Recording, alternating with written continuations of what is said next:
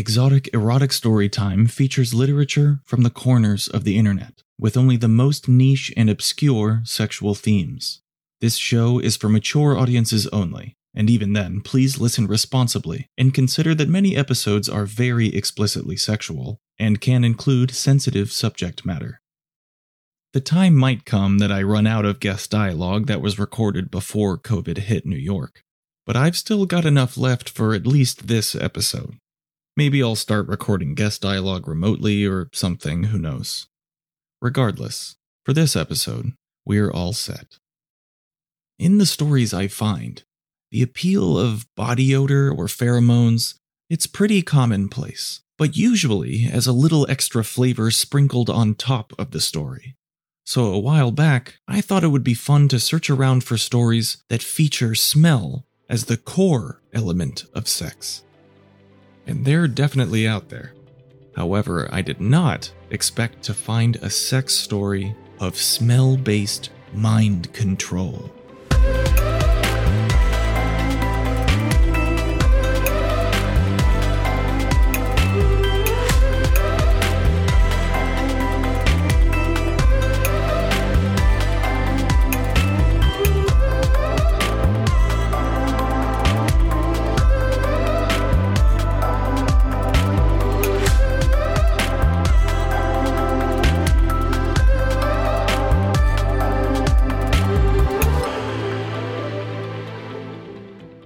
Following story was posted by Jukebox on mcstories.com.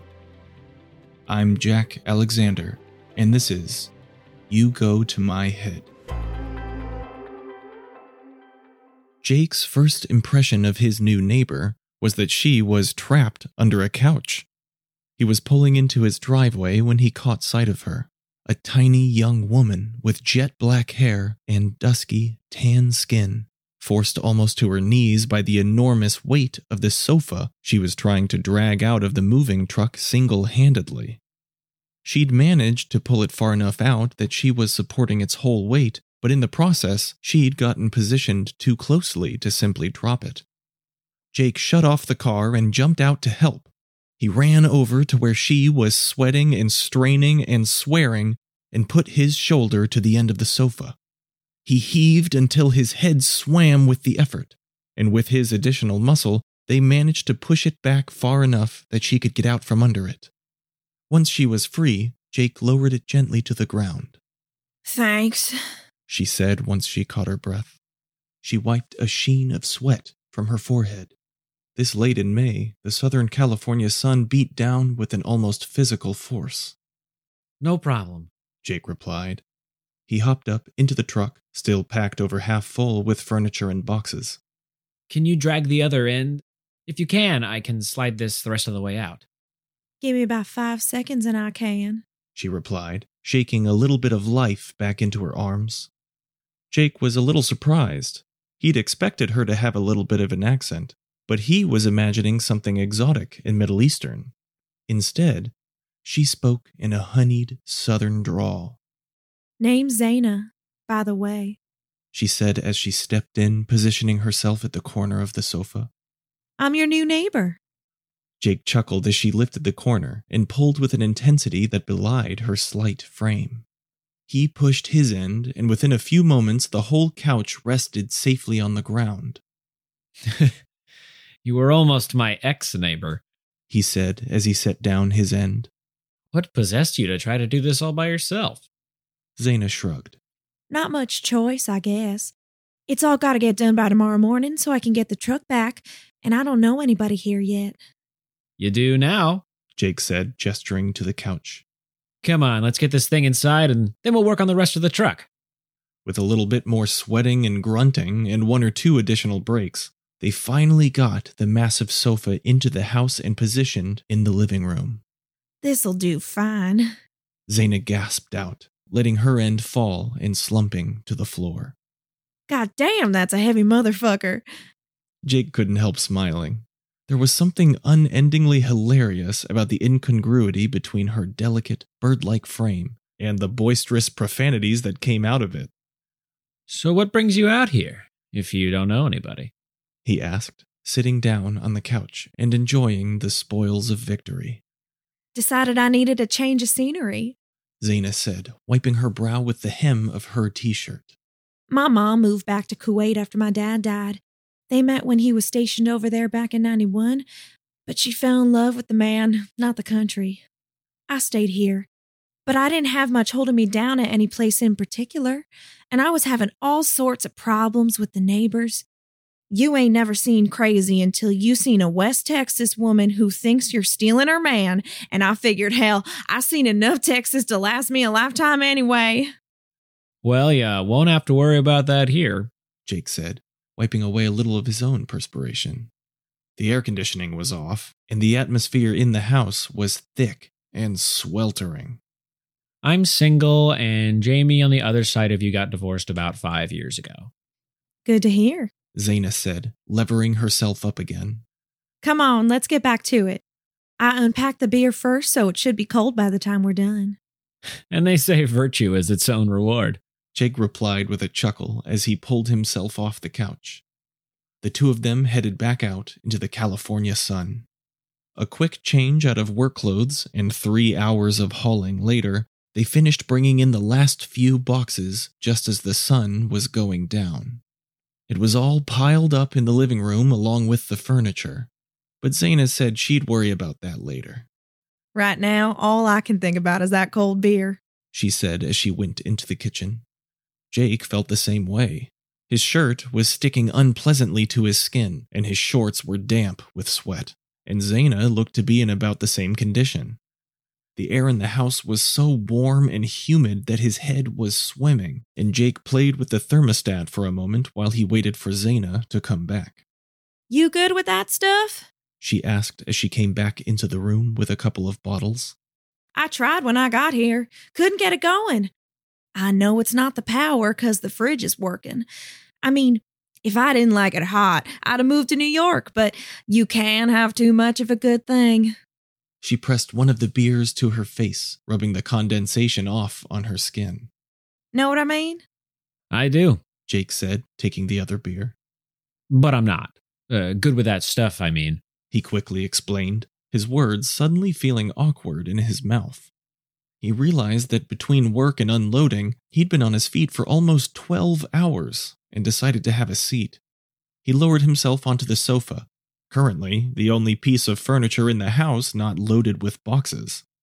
Uh, I know a little bit about cars, but that's about it. Ah, well, Zenas said, sitting down next to him. Fuck it.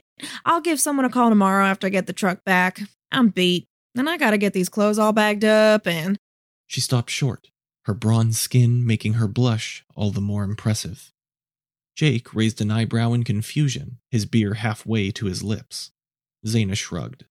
Well, I hadn't exactly planned to break the ice with that one, but now that it's out there. She took a long swig of her beer. It's how I make my money, she said.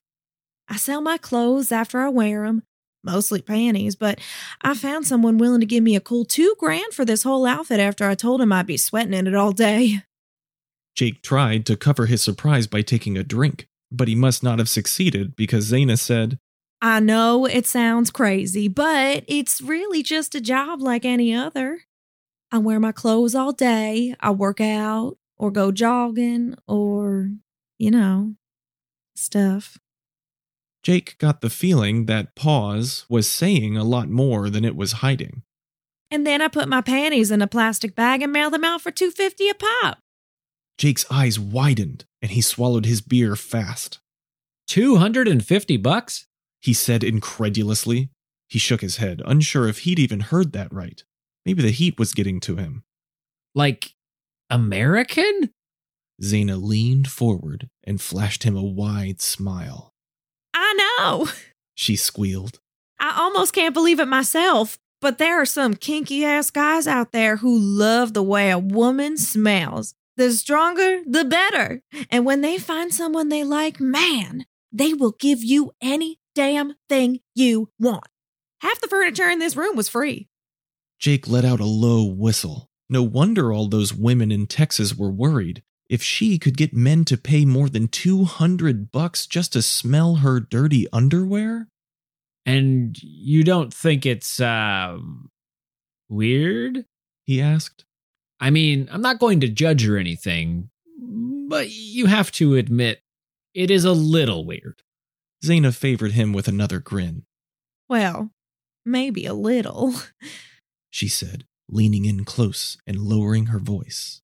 Just between the two of us, but not enough to feel bad over. Hell, it's kind of flattering, you know?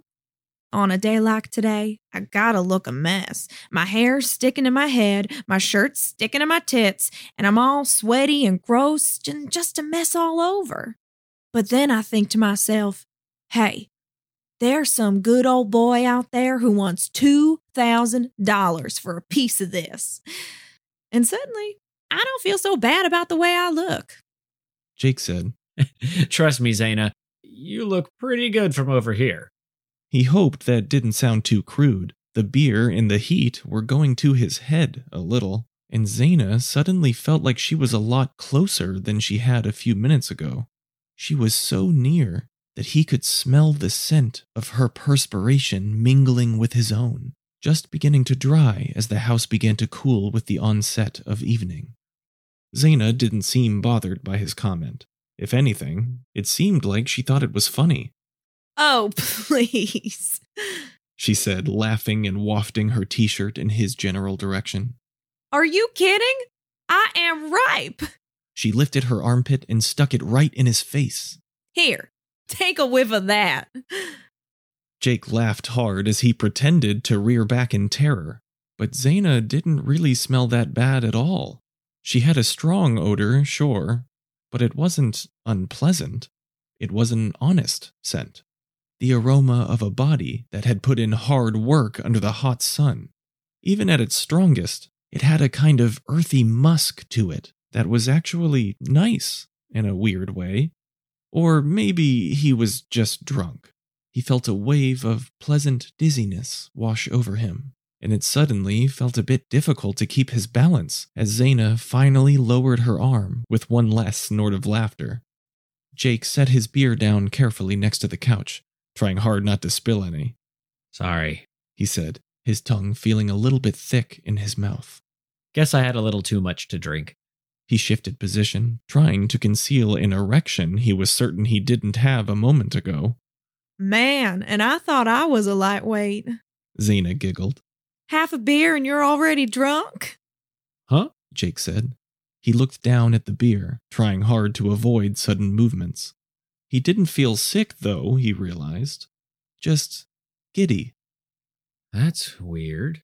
he muttered to himself. Sure enough, the bottle was almost entirely full. That is so weird.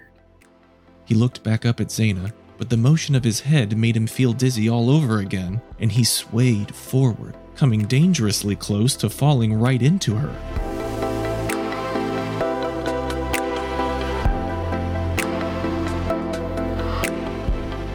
That concludes part one. Join me next episode as the story continues.